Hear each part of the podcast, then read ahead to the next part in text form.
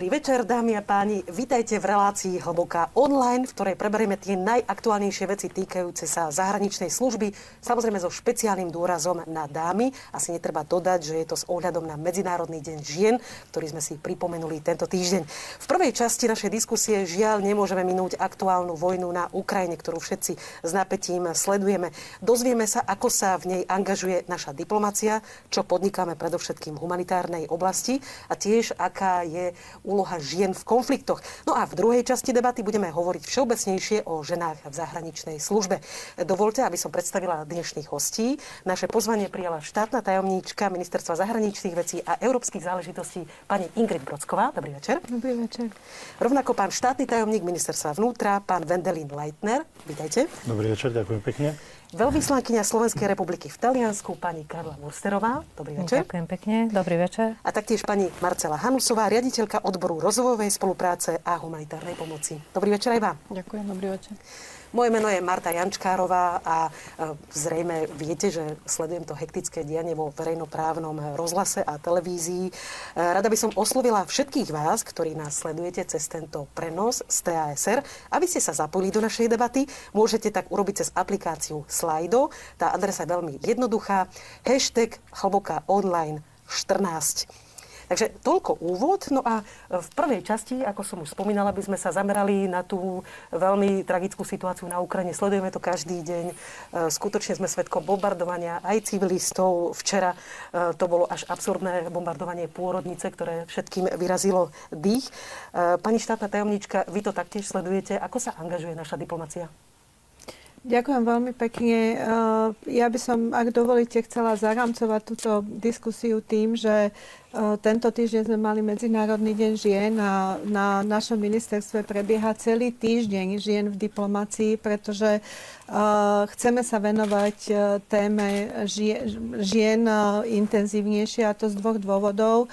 Jednak chceme senzitivizovať túto tému postavenia žien smerom dovnútra rezortu diplomácie a zároveň chceme senzitivizovať aj, aj verejný priestor na Slovensku. Ale tento týždeň má naozaj veľmi silný nábor vývoj a je iný kvôli tomu, že naozaj v našej susednej krajine prebieha vojna.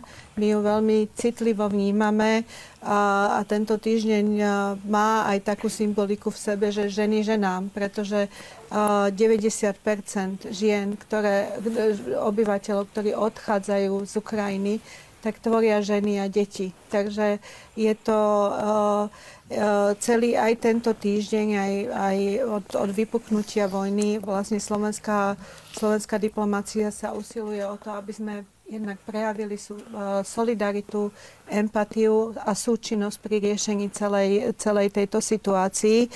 A, a chcem uh, využiť túto príležitosť hneď na to, aby som povedala, že zahraničná služba je v nasadení a konkrétne náš zastupiteľský úrad v Kieve e, v osobe pána veľvyslanca Šafina, náš generálny, konzul, e, generálny konzulát v Užhorode robia fantastickú prácu v tom, aby sme vedeli ako krajina pomoc, pretože tento problém má dve dimenzie. Jednak to, že je to vojna v našej susednej krajine, ale potom je to aj obrovský nápor na krajiny, ktoré susedia uh, s Ukrajinou, uh, vrátanie Slovenska, aby sme ako krajina vedeli pomôcť uh, tým, ktorí pred touto vojnou utekajú. Takže uh, slovenská diplomácia, myslím, že sa angažuje, alebo som povedala, to angažuje v takých dvoch rovinách. Prvá je tá politická, diplomatická a druhá tá humanitárna. Sme súčasťou nejakého mechanizmu, ktorý sa nastavil na národnej úrovni v spolupráci s ministerstvom vnútra, aby sme vedeli v podstate konkrétne, rýchlo, adresne zareagovať na potreby, ktoré vznikajú. Vieme, že na svete je už rezolúcia valného zhromaždenia OSN. Drvivá väčšina krajín odsúdila agresiu Ruska, konkrétne 141 krajín, iba 5 bolo proti. To je teda naozaj drvivá väčšina tých, ktorí hlasovali za. E, aké informácie má slovenská strana o tých rokovaniach, ktoré prebiehajú medzi Ruskom a Ukrajinou? Vieme, že dnes žiaľ e, nepokročili tie rokovania, i keď sa stretli šéfovia diplomácií. No, uh, okrem, okrem tej konkrétnej pomoci prebieha diplomatická, diplomatické úsilie, politická diplomácia uh, v smere takom, aby sme aby sa vojna ukončila, aby došlo k uzavretiu mieru a prebieha v rôznych formátoch. E, spomínali ste OSN, áno, bola to prelomová vec, že pred týždňom valné zhromaždenie OSN odsudilo agresiu Ruskej federácie smerom k Ukrajine 141 krajín. To je naozaj veľmi silný signál. Ale potom prebieha diplomacia aj v rámci Európskej únie. Ja osobne som vlastne za posledné dva týždne bola trikrát na zasadnutí ministrov zahraničných vecí. Rozprávali sme sa o balíku sankcií, ktoré boli prijaté voči Ruskej federácii. A vlastne medzinárodné spoločenstvo má dve také ambície v tejto záležitosti. Prvá je maximálne medzinárodne izolovať Ruskú federáciu, čo do najväčšej miery. A, a zároveň a druhé je byť jednotný a v tejto jednote rýchlo vedieť pomoc Ukrajine. Takže nie len na pôde OSN, aj na pôde, e, ale aj na pôde iných medzinárodných organizácií, ako je OBS, ako je Rada Európy, ako je spomínaná e, Európska únia e, medzinárodné spoločenstvo je bezprecedentne jednotné a usiluje sa túto vojnu zastaviť. Má slovenská diplomacia nejaké signály, či by Ukrajina akceptovala niektoré požiadavky Ruska? Pripomeňme, že je to napríklad uznanie separatistických republik na Dombase alebo neutralita Ukrajiny. No zatiaľ tie, ako ste spomínali, zatiaľ tie rokovanie nie sú úspešné. Aj dnešné rokovanie potvrdilo, že Ruská federácia má požiadavky, ktoré sú ťažko naplniteľné, e, takže pokračujeme ďalej. Pán štátny tajomník Leitner, celá táto situácia samozrejme vytvorila obrovský nápor na našu hranicu. Ako zvládame organizačne nápor utečencov? Ďakujem veľmi pekne za otázku. Možno, že by som začal tým, že keď 24. nad ránom začali zvoniť telefóny, tak sme si všetci uvedomili, že stalo sa niečo, čo sme iba v mizivom percente počítali, že by sa stať mohlo. Tak ako ste povedali otázku, ten nápor bol obrovský.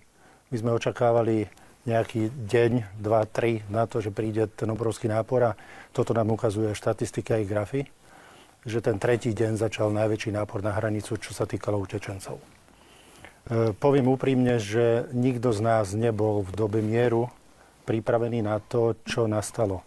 My sme boli pripravení v tom najhoršom, v najhoršej dobe e, prijať 7 tisíc ľudí cez hranicu, na e, východnú hranicu Schengenu alebo NATO. E, videli ste sami, že dnes je to 12 tisíc, 14 tisíc denne.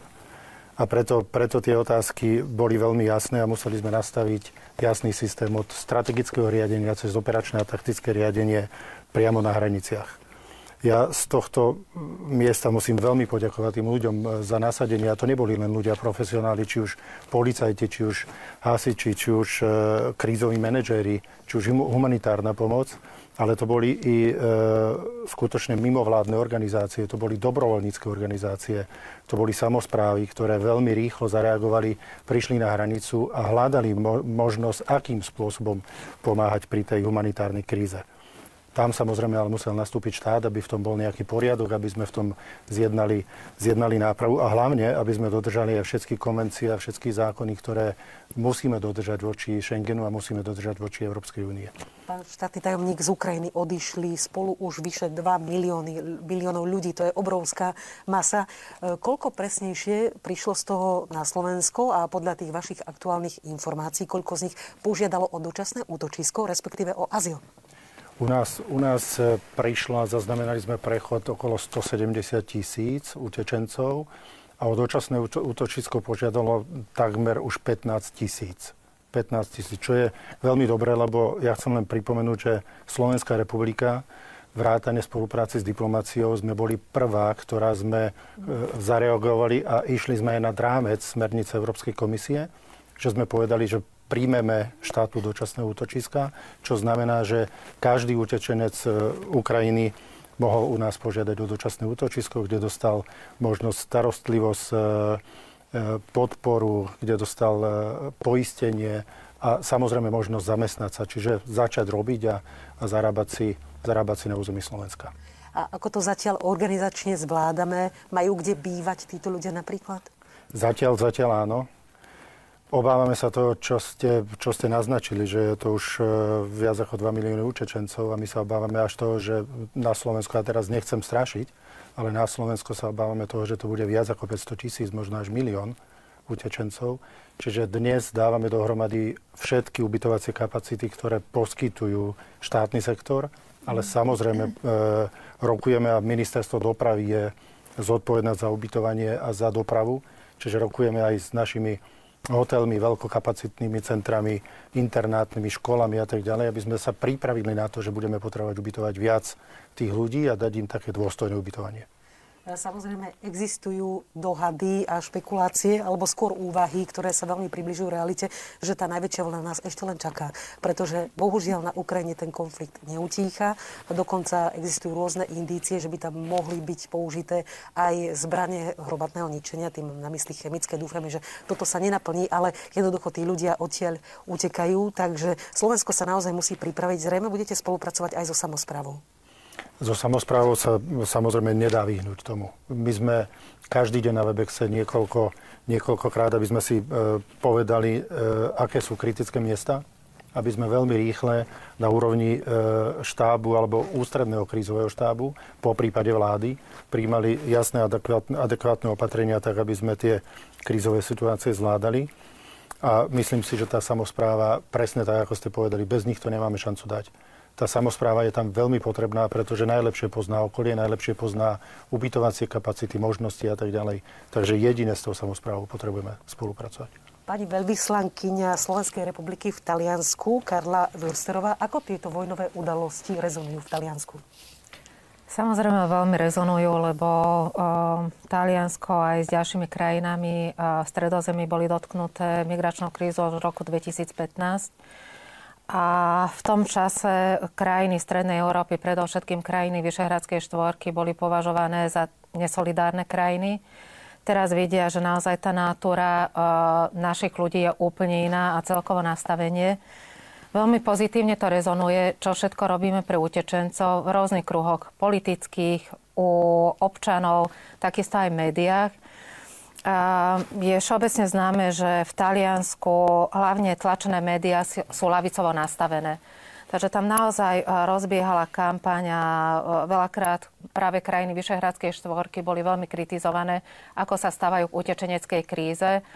A po dlhom čase, neviem, či vôbec niekedy sa stalo, že Slovensko vo veľmi pozitívnom svetle sa dostalo na titulnú stránku Corriere della Sera. No a Takže je to naozaj veľmi pozitívne vnímané. E, Taliansko takisto e, poskytuje komplexnú pomoc, či už ide o humanitárnu pomoc, alebo aj o vojenskú pomoc. A samozrejme je tiež cieľovou krajinou, už sa nachádza 25 tisíc ukrajinských utečencov na území Talianska. A čo bolo také veľmi pozitívne, že konkrétne kontaktovali aj občania e, Slovenské, Slovenské veľvyslanectvo v Ríme a ponúkli aj konkrétnu pomoc. Či už skúsenosti s manažovaním, e, koordinácie pomoci na hraniciach, ale aj poskytnutie konkrétnej materiálnej a humanitárnej pomoci, finančnej pomoci. Vy si osobne čím vysvetľujete, že teraz je ten postoj na Slovensku, tá verejná mienka aj voči utečencom, taká iná, solidárnejšia, by som povedala, ako pred niekoľkými rokmi bola? Tak je to bezprostredné susedstvo. Vidíme, že ten, e, konfl- e, tá vojna sa týka aj, aj nás a, a našich občanov. A je to neskutočne dobrý pocit, že, že naozaj naši občania pomáhajú. Čo ešte rezonuje v Taliansku, lebo vtedy, keď bola utečenecká kríza aj v roku 2015 a samozrejme tie migračné vlny a utečenecké vlny pokračujú, tak uh, sa vytvárajú tzv. utečenecké mestečka a čo ich úplne fascinuje, akí sú solidárni ľudia a ponúkajú svoje vlastné ubytovanie a takisto aj štát je pripravený vytvoriť podmienky pre ukrajinských občanov a ukrajinských utečencov. Prišiel čas zapojiť aj pani Marcelu Hanusovú, riaditeľku odboru rozvojovej spolupráce a humanitárnej pomoci Ministerstva zahraničných vecí. Ako konkrétne sa podieľa Slovensko na humanitárnej pomoci? Ďakujem za otázku. Ja by som začala tiež takým nejakým trošku zarámcovaním, že Ukrajina dlhodobo patrí medzi priority rozvojovej spolupráce Slovenskej republiky a v podstate od vypuknutia konfliktu 2014 sme realizovali a e, z peňazí e, verejných zdrojov podporili e, viac menej humanitárne projekty a práve minulý rok sme sa rozhodli orientovať projekty skôr na rozvojové, avšak tá situácia 24.2. úplne otočila našu pomoc E, voči Ukrajine a momentálne sa teda sústredujeme iba na humanitárnu pomoc a predovšetkým na materiálnu humanitárnu pomoc práve v spolupráci s ministerstvom vnútra. E, pán štátny tajomník to už povedal, že vlastne Slovensko bolo jednou z tých prvých krajín členských e, Európskej únie, ktoré promptne zareagovalo na požiadavky Ukrajiny, ktoré sa každý deň v podstate updateujú, menia sa. E, momentálne je najžiadanejšia potravinová pomoc a lieky, zdravotnícky materiál. My sme v úzkom kontakte s jednotlivými rezortmi, napríklad aj s ministerstvom zdravotníctva, ktorému sme poskytli pol milióna na nákup zdravotníckého materiálu. Takisto sme v kontakte s ministerstvom obrany, ktoré pomáha ústrede pastoračnej a ekumenickej služby pre ozbrojené sily. A dnes napríklad bola aj, e, sme konzultovali s ministerstvom pôdohospodárstva, ktoré plánuje nakúpiť potravinovú pomoc e, čo najskôr a vyslať ju za e, pomoci práve logistiky ministerstva vnútra priamo na Ukrajinu. Je nutné povedať, že tá humanitárna pomoc je, má byť smerovaná primárne teraz do Kieva, ktoré má tie najväčšie požiadavky, avšak tým, že e, je, prebieha vojna, sme schopní e, dodávať tú pomoc e, iba za hranicu, tesne za hranicu a odtiaľ vlastne už nastupujú ukrajinské buď mimovládne organizácie alebo štátne orgány, ktoré tú pomoc odvážajú ďalej na, na východ Ukrajiny. Súvisí to zrejme s tou bezpečnostnou situáciou, že nechceme aj ohroziť našich Aha. ľudí. Ako budete pokračovať v humanitárnej pomoci, keď sa tá bezpečnostná situácia ešte zhorší? Uh, no, to je ťažko odpovedať na túto otázku, tak dovtedy, kým sa nezavrie úplne hranica, tak asi budeme e, sa snažiť dostať čo najviac tej humanitárnej pomoci za hranice. Pripravuje sa aj e, kontajnerový vlak, ktorý bude E, ktorý zrýchli tú e, výkladku a nakladku humanitárnej pomoci. Ešte by som chcela podotknúť, že nejde iba o e, oficiálnu materiálnu humanitárnu pomoc Slovenskej republiky. Na, na Slovensko privážajú kamiony humanitárnu pomoc aj z rôznych iných členských krajín. Máme veľa dopytov aj na ministerstvo zahraničných vecí od rôznych štátov, či to je India alebo je to Tajvan, ktorí doleteli už s nákladom napríklad na Bratislavské letisko alebo do Frankfurtu, konkrétne Tajvan, a vlastne žiadajú nás o logistickú pomoc, ako dopraviť tú humanitárnu pomoc e, na Ukrajinu. E, keď sa zavrú hranice z dôvodu nejakej vysokého rizika, tak pravdepodobne budeme chodiť len po tú hranicu. A neviem, nejakým spôsobom asi za pomoci túto ministerstva vnútra sa snažiť e, ten materiál dostať na Ukrajinu. Čo by v takomto prípade robilo ministerstvo vnútra, pán štátny tajomník? V každom prípade si myslím, že tu je veľmi potrebné spomenúť zase tú diplomáciu. Lebo ak diplomácia zahrá tú rolu, ktorú má zahrať, tak e, donútime tú stranu, ktorá je na strane agresora, aby dokázala vytvoriť humanitárne koridory, ktorými to budeme, budeme ďalej presúvať. E, len pre informáciu, myslím si, že to prebehlo už aj, aj médiami. E, na Slovensku sa vytvára veľký humanitárny sklad, tzv. hub, ktorý pripravujeme na to, aby sme vedeli jasne triediť a pripravovať humanitárnu pomoc. E, hľadá sa, alebo, alebo pripravuje sa to okolí Košic s košickým letiskom súčinnosti, takže tam budeme a odtiaľ budeme smerovať všetky záležitosti. Ale tak, ako povedala pani riaditeľka, bude to veľmi nepríjemné a veľmi problematické doručiť humanitárnu pomoc e, na stranu tam, kde to bude potrebné. Už tu odznelo, že rezort diplomácie bude mať vtedy hlavné slovo. E, ako si predstavujete túto misiu, pani štátna tajomnička? No, ako bolo povedané, v podstate nastupuje diplomácia a o tom sa aj vedú teraz tie rokovania medzi Ukrajinou a Ruskou federáciou, aby bolo možné dodržiavať to medzinárodné humanitárne právo. To znamená, že všetci, ktorí sa usilujú pomôcť e, ľuďom na Ukrajine v tejto kríze, aby mali prístup k týmto ľuďom, aby mohli doručiť humanitárnu pomoc e, a tak ďalej. Takže humanitárne koridory absolútne esenciálne k tomu, preto to, aby sme doručili tú pomoc tam, kde ju najviac potrebujú. Ja by som chcela ešte k tej humanitárnej pomoci povedať, že má ona také dva aspekty. Prvý je ten, to doručenie pomoci na Ukrajinu a ľuďom, ktorí to potrebujú. Ale my ako susedný, susedná krajina, ktorá tiež čeli tento, tejto utečeneckej kríze, aj katastrofe v nejakom dlhodobom, dlhšom časovom rámci. Aj my budeme potrebovať pomoc. A je veľmi dobré, že my sme vlastne aktivovali Európsky civilný mechanizmus na to a oslovili sme Európsku úniu, členské krajiny, aby nám v tomto pomohli a zareagovali už členské krajiny na to, že nie, nie len Ukrajine, ale aj vlastne krajinám, ktoré susedia s Ukrajinou a ktoré musia znášať náklad, ktorý s, s utečeneckou krízou súvisí. Tu by som chcela len apelovať na to, že je teraz veľká euforia, veď vojna trvá 15 dní ale toto musí, my musíme nájsť udržateľné riešenie. Hej, že toto nebude možno trvať e, dva, dva týždne alebo tri týždne, aj možno to bude trvať dlhší časový rámec a všetky riešenia, ktoré alebo systémové kroky, ktoré robíme, by mali byť udržateľné. Keďže ste správne povedali, že budeme zrejme potrebovať mm. pomoc, pretože pravdepodobne tá najväčšia vlna utečencov ešte len príde, tak nedá mi neopýtať sa, aké máte signály zatiaľ z Európskej únie? Nedoplatíme tak trochu na ten postoj spred pár rokov, kedy sme trvali na tom, že nechceme kvóty na prerozdeľovanie utečencov? Ja si myslím, že teraz e, sa zdvihla obrovská vlna solidarity. To, čo som hovorila na začiatku, že celé medzinárodné spoločenstvo je celé, no ako uh, cel, väč, veľká časť medzinárodného spoločenstva je jednotná v tej rýchlej reakcii aj pri príjmaní sankcií a tak ďalej. Takže je obrovské po, pochopenie, pretože túto, túto krízu treba riešiť. Uh, nie, nie je to kríza len Ukrajiny, je to kríza Európy, je to globálna kríza, je dôležité aj v Európskej únii. To vidíme, že je veľmi dôležité komunikovať uh, s partnermi partnermi, ako sú Spojené štáty, Veľká Británia, Kanada.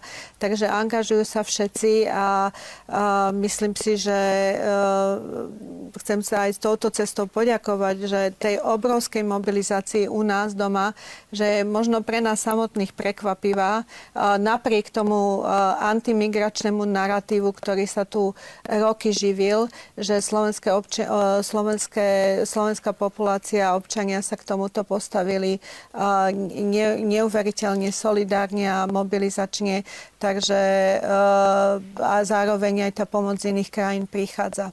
Pani veľvyslankyňa Vorsterová chcela reagovať v tej časti, keď sme hovorili o humanitárnych koridoroch.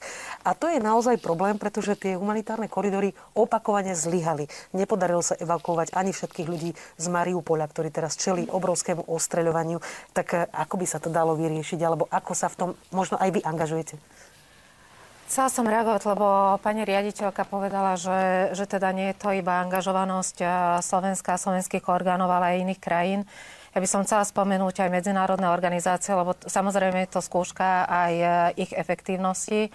A konkrétne eh, v Taliansku má sídlo Svetový potravinový program. A bol to veľmi pozitívny signál, že napríklad tento, táto organizácia sa veľmi rýchlo zmobilizovala a už vytvára konkrétne huby. Mm lebo správne odznelo, že my sa musíme postarať e, o ukrajinských utečencov nie len e, na, e, v krajinách tranzitu a, a v cieľových krajinách, ale samozrejme veľmi vysoká časť obyvateľstva zostáva na území Ukrajiny. A práve tu treba využiť aj skúsenosti týchto organizácií, ktorí vedia doručiť potrebnú pomoc aj na územie Ukrajiny. No a som veľmi rada, že sa vytvárajú takéto základne a už majú aj vymyslené, ako konkrétne dostať tým ľuďom flexibilným spôsobom. A konkrétne z tej pozície, keďže intenzívne komunikujem aj, aj s týmto svetovým potravinovým programom, ja som veľmi rada, že slovenské orgány dali veľmi rýchlo zelenú, aby, aby mo- mohli vytvoriť takúto základňu práve na Slovensku. A určite by sme mali spomenúť aj dobrovoľníkov a slovenské mimovládne organizácie, lebo naozaj tá pomoc je veľmi udržateľná a, a môžeme čerpať aj z ich skúseností. Lebo už odznelo, že tú pomoc poskytujeme niekoľko rokov a vyjadrovali sme, alebo sme vyjadrili solidaritu Ukrajine, lebo tá vojna už trvá niekoľko rokov, len toto je naozaj horúca fáza. Takže veľké poďakovanie patrí aj im, lebo naozaj robia maximum. Treba dodať, že tragická vojna u našich susedov na Ukrajine nie je jediným konfliktom, v ktorom je a bolo potrebné pomáhať. Ako vlastne pomáhajú ženy v konfliktoch? Pozrime si opäť, teda pozrime si jednu video do krútku od pani Zuzany Ulman, ktorá cez organizáciu Stepin pracovala v Iraku s ukrajinskými lekárkami.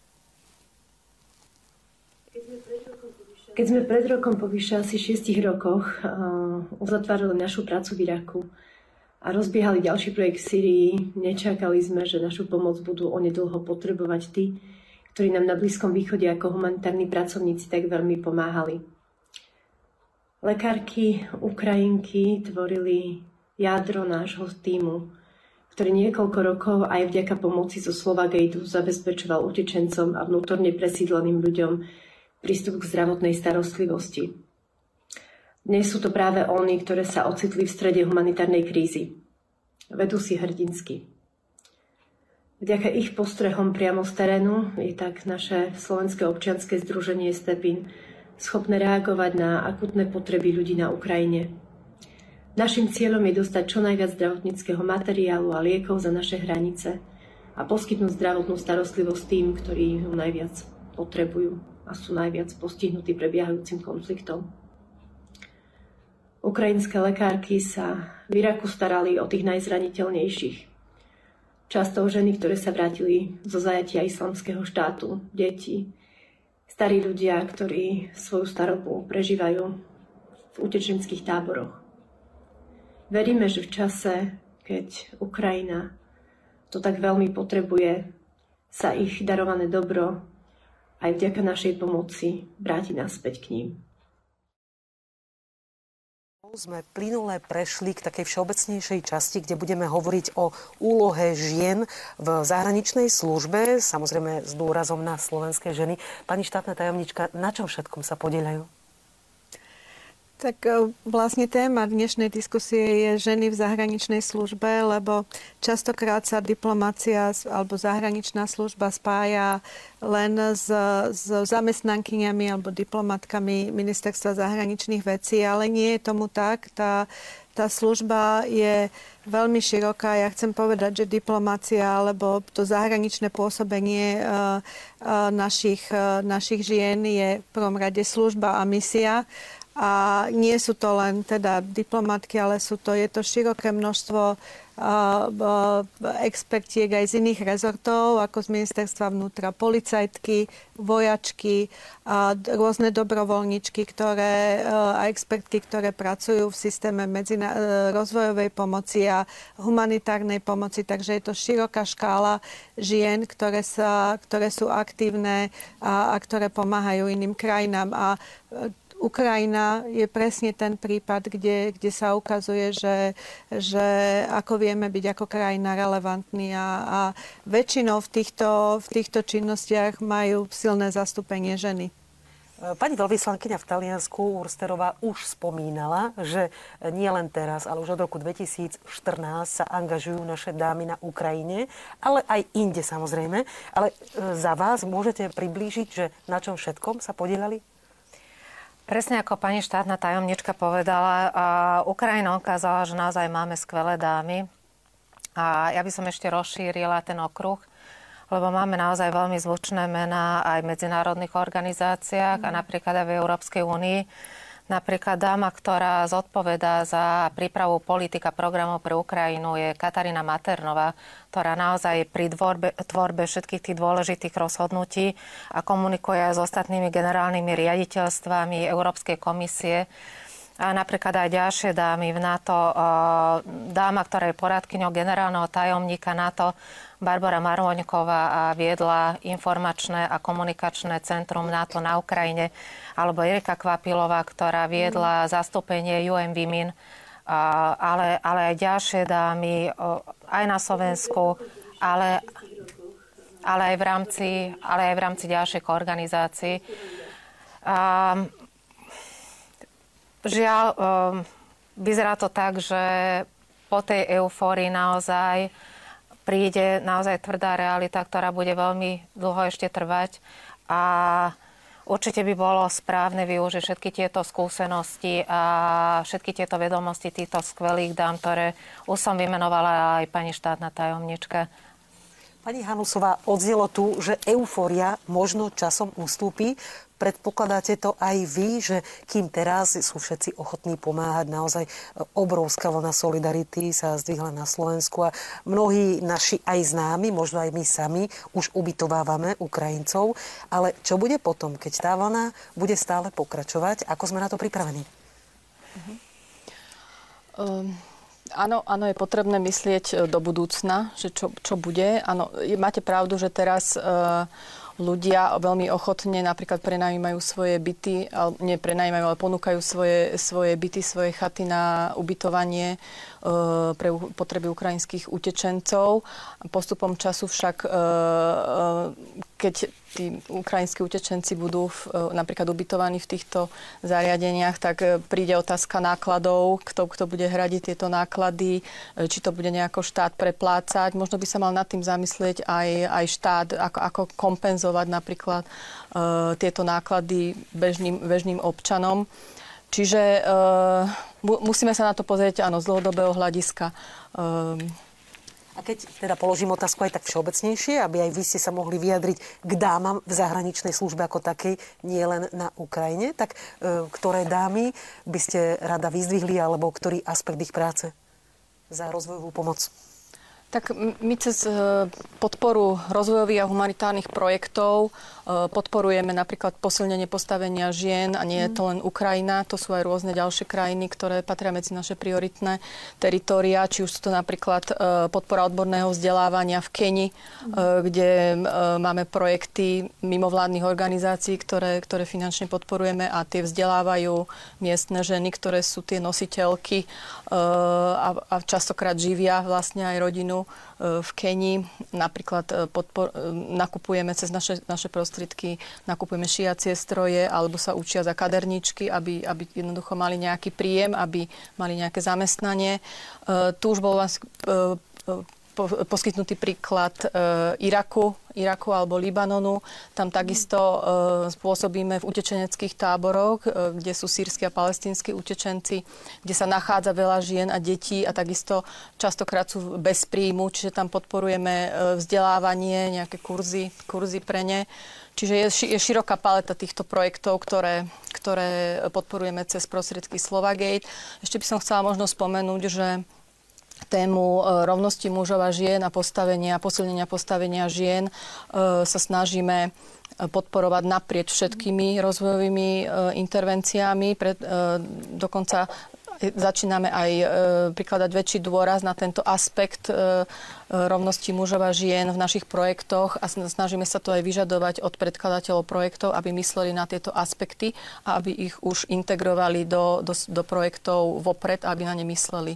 Čiže aj pri uh, hodnotiacich nejakých uh, našich komisiách budeme klásť uh, veľký dôraz na jednak na túto prierezovú tému, ktorá je rodová rovnosť alebo rovnosť mužov a žien a druhou prierezovou témou, ktorú podporujeme, je ochrana životného prostredia a zmena klímy. Toto je určite zaujímavá otázka aj pre pána štátneho tajomníka ministerstva vnútra Leitnera. Ako sa darí dámam v pôsobnosti ministerstva vnútra v zahraničnej službe? Ďakujem pekne, ale zastavil by som sa ešte možno e, veľmi krátko u toho, čo ste hovorili, že tá humanitárna pomoc, či je to už materiálna alebo s ubytovaním, je úžasná. Ja dokonca hovorím, že dýchberúca na Slovensku, ako dokážeme veľmi rýchlo zareagovať. A všetci si uvedomujeme, uvedomujeme, že o chvíľočku môže pominúť. Tá eufória môže zoslabnúť. A preto my v spolupráci e, so všetkými rezortami, cross rezortami, hľadáme nastavenie systému. Aby bolo systémové opatrenie, aby sme si ho vedeli vylepšiť, aby sme si ho vedeli stávať takým spôsobom, aby to, čo povedala aj pani štátna tajomnička, aby sme mali udržateľnosť na dlhšiu dobu, pokiaľ s tým počítame. Čo sa týka žien, ja sa e, priznám a hovoril som veľmi otvorene s pani štátnou tajomničkou, keď táto téma padla, že čo tu budem robiť ja ako štátny tajomník, e, chlap, ale potom som si pozrel e, pár štatistík, ktoré máme na ministerstve vnútra a bol som veľmi milo prekvapený, lebo naproti tomu, že by ste asi dámy radi videli 50 na 50, ale u nás je to 31% žien, ktoré pracujú v zahraničnej službe, či je to už diplomácia, alebo či sú to misie. A som nesmierne hrdý na to, že máme takéto číslo, lebo priznám sa, očakával som niekde okolo 15, 15%. To je prvá vec. Druhá vec je, znova by som to rozdelil do takých, do takých e, for, formátov ako strategického rangu a operačného a taktického. Ten strategický rang je naozaj, že máme veľmi úspešné pridelenkyne e, policajného zboru, ktoré pracujú na zastupiteľských útvaroch a tam, kde pracujú, tak viem, že sú veľmi veľkou oporou veľvyslancom a veľvyslankyňam, čo je úplne úžasné a Dokonca niekedy sa hovorí, že keď sa stretnú dve ženy na jednom mieste, že to nefunguje. Naopak máme veľmi dobré skúsenosti, že to funguje. Je to super. My sme, my sme aj naposledy e, boli pozrieť práve pre takouto krízou utečenecký tábor v Grécku na ostrove Samos. A tam presne máme pridelenkyňu obrany a pani veľvyslankyňu a tá spolupráca bola úplne úžasná. Čiže ja to viem len vyzdvihnúť. To je príjemné počuť. A ako je to s pozíciami? Vyrovnajú sa dámy mužom v tomto smere? E, páni, páni mi odpustia, ale myslím si, že dámy sú niekedy, niekedy viac aktívnejšie, sú precíznejšie a chcú vyniknúť o mnoho, o mnoho viac ako, ako tí páni, ale nechcem, nechcem to kategorizovať takýmto Myslela spôsobom. som to aj tak, že či zastávajú podobne vysoké pozície. Áno, zastávajú tie isté pozície, ako zastávajú páni, iba dokonca aj vyššie, lebo tak, ako hovorila aj pani veľvyslankyňa, máme, máme zástupkyňu v NATO, máme zástupkyňu v Európskej, v Európskej únii.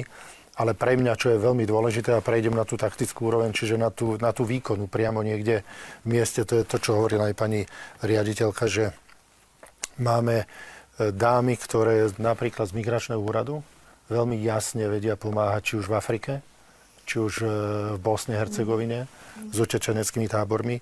A to sú dámy, ktoré sú skúsené v takýchto veciach a dnes tie ich skúsenosti využívame. Ako vidíte to rodové vyrovnávanie sa, ktorá, e, ktoré tu už odznelo ako téma? Vy, pani štátna tajomnička Brodsková? No, myslíte v diplomácii? V, diplomácii, v zahraničnej službe, v samozrejme. V ministerstva zahraničných vecí a európskych záležitostí. Uh, som veľmi rada, že máme ten týždeň žien. A zakladáme, založili sme nejakú takú tradíciu, lebo toto je už druhý ročník, takže tento týždeň je naozaj o, o spúste debát, diskusí o tom, že ako ako posilniť postavenie žien v diplomácii. Diplomácia tradične bola zamestnaním mužov, ale diplomácia je ženského rodu. Aj zahraničná služba je ženského rodu. Takže e, ja sa veľmi teším, že máme veľmi dobrý trend, lebo ten trend je zaujímavý. Nedá sa urobiť zmena zo dňa, zo dňa na deň, z roka na rok, ale za ostatné dva roky môžem povedať, že sa zvýšil počet e, žien v riadiacich pozíciách, čo je veľmi dôležité pre tvorbu celej tejto politiky a, a vyrovnávania týchto rozdielov. A aj ambíciou tohto týždňa žien je o tom, že rozprávať sa, že to nie je len o ženách, je to aj o mužoch a je to o korporátnej kultúre nášho rezortu. Ako, ako mať partnerský vzťah, ako, ako mať vyvážený vzťah, ako mať rovnosť príležitostí, pretože v konečnom to vedie k nejakej väčšej inkluzívnosti v rámci rezortu a k väčšej efektívnosti rezortu. Takže ten trend je dobrý. Čo sa týka, čo sa týka vedúcich pozícií, na, pozíciách veľvyslankyň máme okolo 20% žien a zvýšilo sa to číslo za posledné dva roky a myslím si, že slovenská diplomácia nezaostáva aj v porovnaní s klasickými euro, tradičnými európskymi diplomáciami, ktoré majú ďaleko viacej rokov alebo ktoré sú lepšie inštitucionalizované. A čo sa týka zamestnanosti v rezorte, tak to je 50 na 50. Hej. Ale hovorím, ten trend je dôležitý, že tie čísla rastú. Keďže tu máme pani veľvyslankyňu v Taliansku, pani Wursterovú, tak rovno to môžeme porovnať aj so špecifikami talianskej diplomácie, talianskej zahraničnej služby. V čom sa to líši a v čom je pozícia slovenských dám možno iná alebo porovnateľná s dámami v zahraničnej službe Talianska? A zastúpenie žien a vlastne táto výzva nie len výzvou Slovenska, ale je to celosvetová výzva. A určite máme veľmi pozitívne príklady, ako napríklad škandinávske krajiny alebo Holandsko. Ale už je to iné v prípade iných krajín, konkrétne napríklad Taliansko.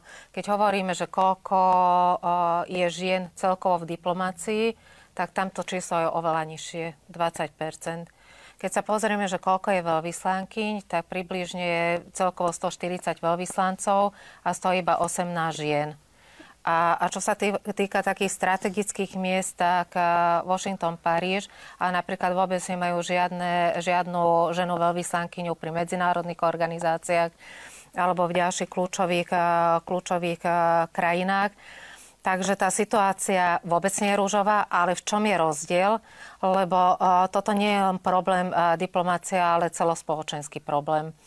A my potrebujeme mať aj v politike a väčšie ženské zastúpenie a nielen tá kvantitatívna stránka je dôležitá, ale že či naozaj majú tie ženy výtlak a či z kvalitatívneho hľadiska existuje taký anglický význam powerful or powerless že či naozaj majú tú moc ovplyvniť dianie vo svojich krajinách. A keď konkrétne hovorím o Taliansku, tak šéfka Senátu je žena, šéfka tajných služieb je žena, majú veľmi silné ministerky, napríklad pre vnútro alebo spravodlivosť.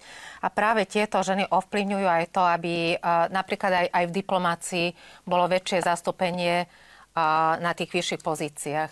Inak v tejto súvislosti bola pred časom zaujímavá debata, ktorá sa pravidelne opakuje, že či by napríklad nemali byť nejaké kvóty na vstup aj do politiky pre dámy. Potom tie iné názory to zavrhujú, lebo hovoria, že to by mal byť prirodzený proces a tie dámy by mali mať na to proste vytvorené podmienky, aby, aby e, sme ich preto získali.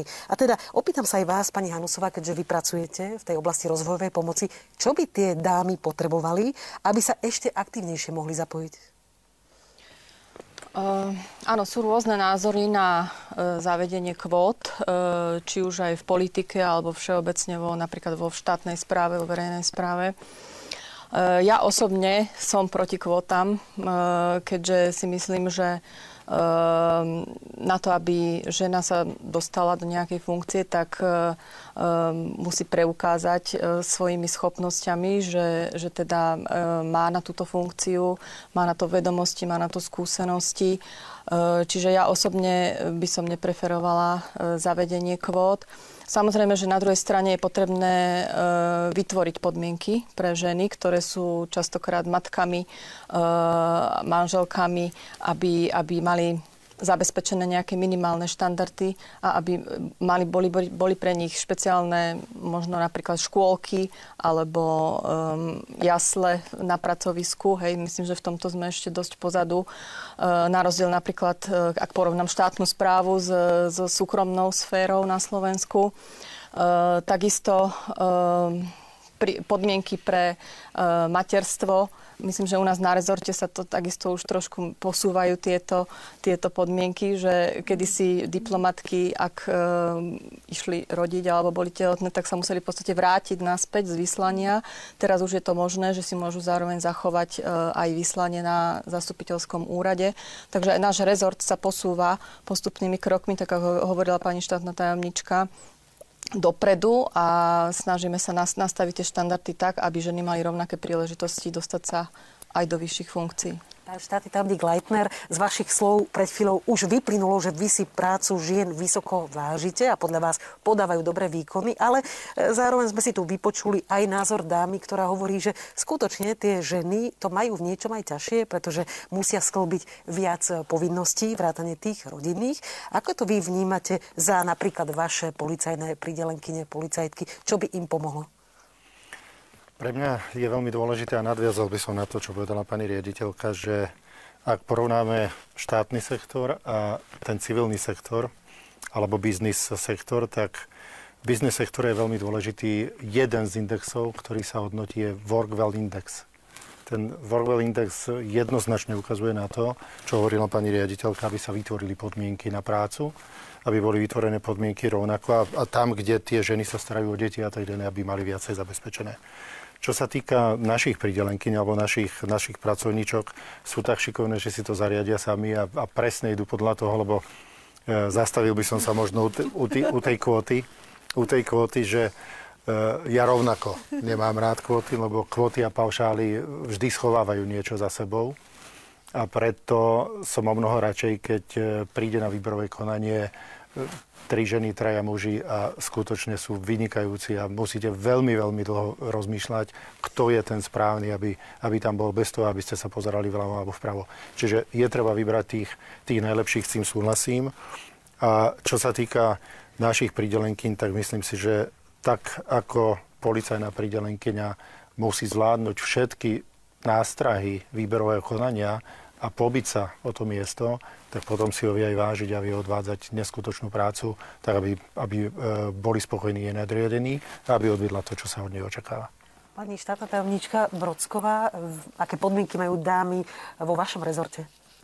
No rozprávame sa o tom veľmi intenzívne aj v rámci tohto týždňa, aj minulý rok, aj tento, tento týždeň sme mali vnútrorezortnú diskusiu o tom, ako sú nastavené podmienky, čo je potrebné zlepšiť. Proste ten dialog je, je, je kľúčový, čo sme, čo sme vlastne urobili za ostatné dva roky, za ostatný rok. Vymenovali sme koordinátorku pre pre rovnosť, diverzitu a inklúziu, čiže je to pani veľvyslankyňa, ktorá má svoje skúseno- má skúsenosti, ktorá pôsobila v škandinávskej krajine a ktorá vlastne načúva a ako je nastavený systém a čo je potrebné zmeniť, pretože určite by sme nikto nechceli, aby ženy boli e, postavené pred dilemu, že či sa majú venovať práci alebo e, či sa majú venovať rodine len preto, že tie podmienky nie sú nastavené dobre. Takže e, o tomto intenzívne, intenzívne diskutujeme a myslím, že dokonca pani koordinátorka robila prieskum, ktorý, ktorý bol počas počas tohto týždňa zverejnený a zúčastnil sa na tom, bola to vnútroministerská debata a verím, že pokročíme e, v naplňaní tých požiadaviek alebo podmienok alebo zlepšovaní podmienok, pretože opäť nie je to nejaká jednorazová záležitosť. Toto je, toto je zadanie pre celé ministerstvo, možno celú spoločnosť a, a je to nejaká kontinuálna agenda, ktorej je potrebné venovať pozornosť. Pani veľvyslankyňa Vurserová, ako túto tému vnímajú v Taliansku? Kvóty áno alebo nie? Skôr teda podmienky, lepšie vytvorenie podmienok? Kvóty nie sú, ale napríklad je jedna ďalšia významná krajina, G7, Francúzsko, tam napríklad kvóty majú, ale nedodržiavajú kvóty. Dokonca tam bolo zavedené, že ak sa to nebude dodržiavať, tak sa budú platiť penále ktoré sa neplatia. Ale v každom prípade ja si myslím, že pod nejakú hranicu by sme klesať nemali a určite by sme mali zabezpečiť aspoň nejakú úroveň, adekvátnu úroveň zastúpenia žien. Takže v mojom prípade ja tiež veľmi, veľmi veľa rozmýšľam nad e, kvótami, či áno alebo nie, ale určite nejaká taká indikatívna hranica by mala byť, pod ktorú by sme nemali klesnúť. No a čo sa týka tej pomoci, tých, uh, pomoci žien, tak uh, je to veľakrát aj o uh, mentálnom nastavení, lebo my by sme to nemali riešiť, že či dať šancu žene, ktorá, ktorá má rodinu alebo, alebo má iné súkromné starosti. Je to, je to na rozhodnutí tých konkrétnych žien. Z mojich konkrétnych skúseností môžem povedať, že Ponúkla som vtedy, keď som bola napríklad generálna riaditeľka na ministerstve zahraničných vecí, či už riadiacú pozíciu, alebo potom nominácia na veľvysanecké miesto. Boli to ženy, ktoré mali rodiny alebo majú rodiny, malé deti a bravúrne zvládli aj veľmi náročné pracovné úlohy a takisto aj, aj rodinný život. Samozrejme sú aj dámy, ktoré obetujú službe úplne svoj celý život, vrátanie svojho súkromia sú natoľko obetavé, a teda my to uvidíme v ďalšej dokrútke. Tento v nej bude vystupovať sestra Magda, ktorá pomáha utečencom v Libanone. We, little sisters of Nazareth, we are living in the camp of Baye. Baye is a camp of Palestinian refugees. But with the time and after the civil war, We are living here together with Palestinian refugees, Lebanese uh, families, and Syrian refugees. And it's our mission to be one of them. So, and to live, to love them, and to uh, serve them. Because uh, the refugees, uh, their life is very hard, especially the Palestinian refugees. They have no hope to return, and it's the most difficult uh, thing to live without, without hope. Uh, we are helping also with healthy care, and uh, we thank uh, Slovakia a lot because people, they said, without Slovakia, we cannot live here. And it's true because all the medicines, the rapid test, everything is a gift from the country, and people is very thankful. And uh, even we, we cannot help the people if we are not uh, uh, um, receiving help from outside. Videli sme teda emotívnu výpoveď sestry Magdy, ktorá pomáha utečencom v Libanone. Pani štátna tajomnička, ako vnímate jej poslanie? Nie, je to veľmi silné posolstvo a osobne som mala aj s pani riaditeľkou e, možnosť navštíviť e, utečenecký tábor v Libanone e, priamo v Bejrute pre palestinských utečencov, ktorí tam vlastne možno tiež prišli dočasne, ale žijú tam už množstvo rokov a, a sestra Magda je taký taký generál, kapitán toho, toho utečeneckého tábora, ale čo chcem povedať je, že, že Slovensko sa v takýchto konfliktoch vo svete angažuje. A angažuje sa veľmi intenzívne. Libanon je veľmi dobrý príklad toho.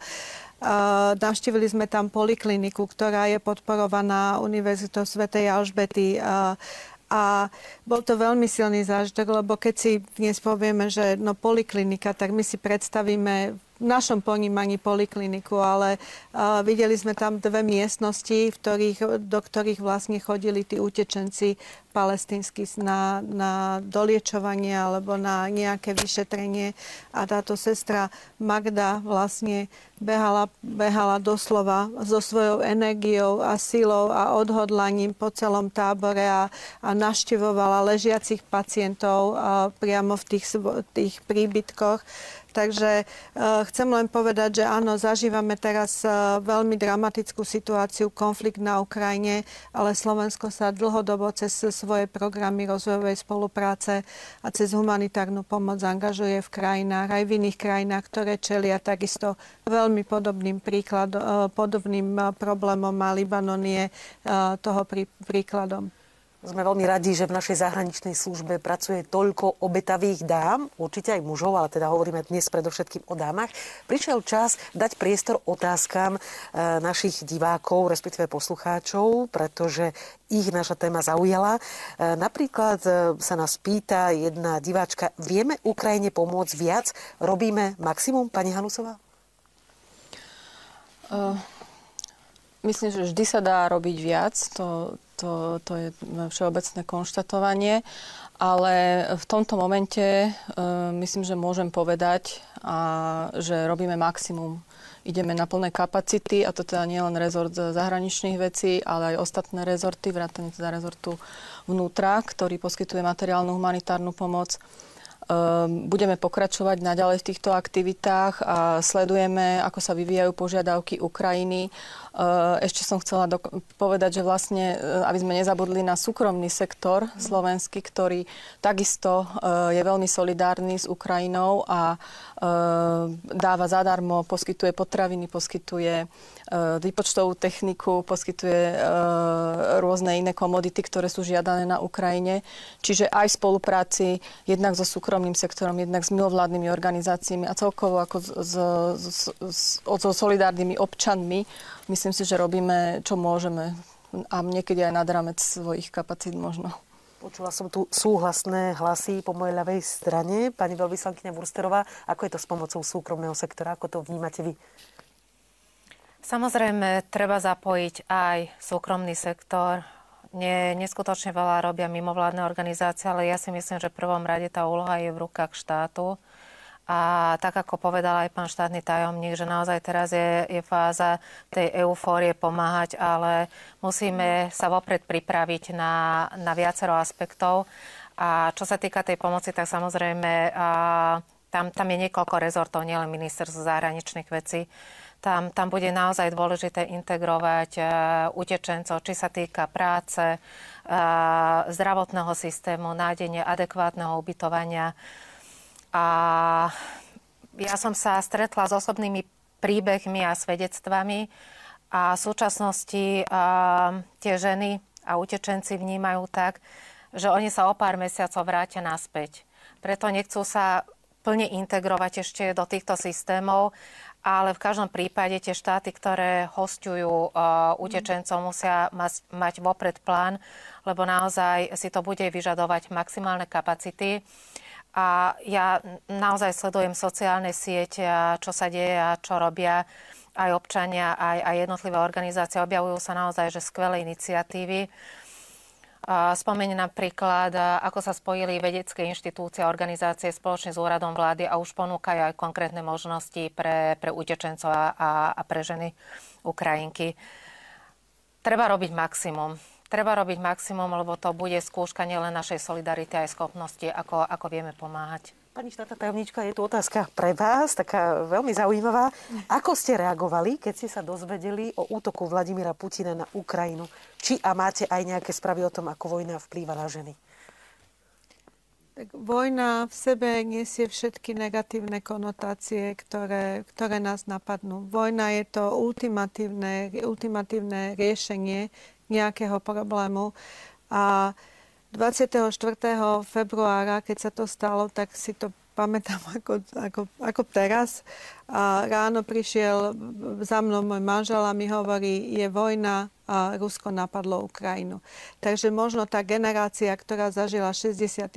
rok, e, tak to bolo niečo obdobné, že neverili, e, e, neverili sme nikto, že, že k tomuto dojde, pretože to je to najhoršie, čo sa môže vstať, že vlastne popre, popreli sa tie diplomatické snahy, ktoré vlastne sa viedli už týždne predtým. V podstate v Ruskej federácii sa podávali kľúčky. Všetci svetoví lídry tam boli, telefonovali, prebiehali telefóny. Veď prebiehala veľmi intenzívna diplomácia, takže skutočne veľmi málo, veľmi málo ľudí verilo alebo vôbec pripustilo myšlienku, že, že, bude, že bude vojna. A Samozrejme, tá vojna dopada na všetkých, ale včerajšie správy sú, sú veľmi dramatické, pretože ženy, deti, starci, to sú najzraniteľnejšie skupiny obyvateľov a keď nemajú možnosť, e, nemajú možnosť si zachrániť život, tak e, to je, to je proste na trestný tribunál. Cez aplikáciu Slajdu nám prišlo viacero otázok, ale vzhľadom na čas skúsim položiť ešte aspoň dve. Jedna otázka, môže sa konflikt dostať aj k nám? Je to síce viac zrejme na ministerstvo obrany, ale pán štátny tajomník určite navzájom komunikujete. Je to, je to veľmi ťažká otázka, lebo ak sa vrátime spätne, že 23. 2. sme mali výbor pre obranu a bezpečnosť a my sme tam spoločne s pánom štátnym tajomníkom Ajerom jasne hovorili, že napadnutie celoplošné Ukrajiny dávame veľmi mizivé percento. Napriek tomu ráno sa to stalo. Takže dnes netreba strašiť ľudí, treba byť pripravený. Počítajme s tým, že nie sme sami a nie sme sami ani v tej humanitárnej pomoci, lebo vieme veľmi dobre, že tá ako vrchná komisárka pani Ilva Johansson navštívila Slovensko a, a jasne prišla, prišla s určitou pomocou, tak asi dva dní na to tu bola pani Ursula von der Leyen, ktorá takisto povedala, že nie sme v tom sami, čo je úplne superné. Takže my vieme hľadať ten systém, aby sme pripravili sa na ten väčší nápor. A verme tomu, verme tomu, že Putin sa zastaví a nezlyhajú tie diplomatické rozhovory a diplomatické rozhovory zastavia, nájdu riešenie, tak aby sme sa nemuseli my obávať. Všetci dúfame v úspech diplomácie, ale e, ešte pani Hanusovej by som rada položila otázku. Pýta sa jedna dáma, že či máte nejaké rady pre študentky, ktoré by sa v hierarchii zahraničnej služby chceli prebojovať vyššie? Tak e, mohli by napríklad začať ako stážistky, lebo takých máme veľa na ministerstve. Takisto je možné stážovať na zastupiteľských úradoch. Je to síce neplatená, neplatená práca. E, čo sa týka napríklad e, rozvojovej humanitárnej pomoci, máme program dobrovoľníkov, ktorý podporujeme každý rok. Tam sa nám veľmi hlásia často práve títo mladí ľudia a tam vlastne prídu aj do kontaktu jednak aj s, dobre s agendou toho rozvojovej humanitárnej pomoci, ale následne potom je to možné prepojiť nejak na, na náš rezort, na diplomáciu. Čiže my máme záujem samozrejme o mladých šikovných študentov a študentky v rezorte a veľmi radi ich privítame na našom rezorte. Ďakujem. Pani štátna, chcete to doplniť? Sme otvorení. Naozaj tá mladá generácia je veľmi dôležitá a preto, aby bola súčasťou, aby sme nejak robili aj generačnú výmenu nášho rezortu, pretože prinášajú úplne iný štýl práce, inú dynamiku, inú energiu. Takže e, náš rezort je tomu otvorený, aby, aby prišli. Pani veľvyslankyňa, zastávate naozaj tiež vysokú pozíciu. Aké sú vaše rady? Pre mladé dámy určite vzdelávanie, sa zdokonalovať e, vedomostne, jazykovo. Keď sa dostanú na ministerstvo, čo je podľa mňa veľmi dôležité, je mentoring, aby naozaj sa učili od skúsenejších kolegyň. No a existujú rôzne možnosti, napríklad ako sa vy, vy, pripravovať na túto dráhu, že bolo spomenuté, boli spomenuté stáže. My napríklad v Ríme máme pravidelne stážistov, stážistky a väčšinou sú to ženy. A veľakrát odznie otázka, že kto nás inšpiruje, tak ja môžem povedať, že často napríklad mňa inšpiruje mladá generácia, lebo prichádzajú s novými nápadmi a s takou novou energiou a, a ten prínos je obojstranný. Nielen my niečo odovzdávame tej mladej generácii, ale veľmi veľa aj oni nám odovzdávajú. Dámy a pán, naša diskusia sa ocitla v závere. Veľmi pekne ďakujem pani štátnej tajomníčke Ministerstva ďakujem, zahraničných vecí a európskych záležitostí Ingrid Prockovej. Ďakujem aj ja. Rovnako pánu štátnemu tajomníkovi Ministerstva vnútra Vendelinovi Leitnerovi. Ďakujem pekne a príjemný večer ešte dámy. Pani veľvyslankyni Slovenskej republiky v Taliansku Karle Wursterovej. Ďakujem veľmi pekne za pozvanie a taktiež pani Marcele Hanusovej, riaditeľke odboru rozvojovej spolupráce a humanitárnej pomoci. Ďakujeme. Veľmi pekne ďakujeme aj vám, našim divákom, ktorí ste sledovali túto diskusiu cez prenos tlačovej agentúry Slovenskej republiky a želáme vám v rámci možností pokojný večer. Dovidenia.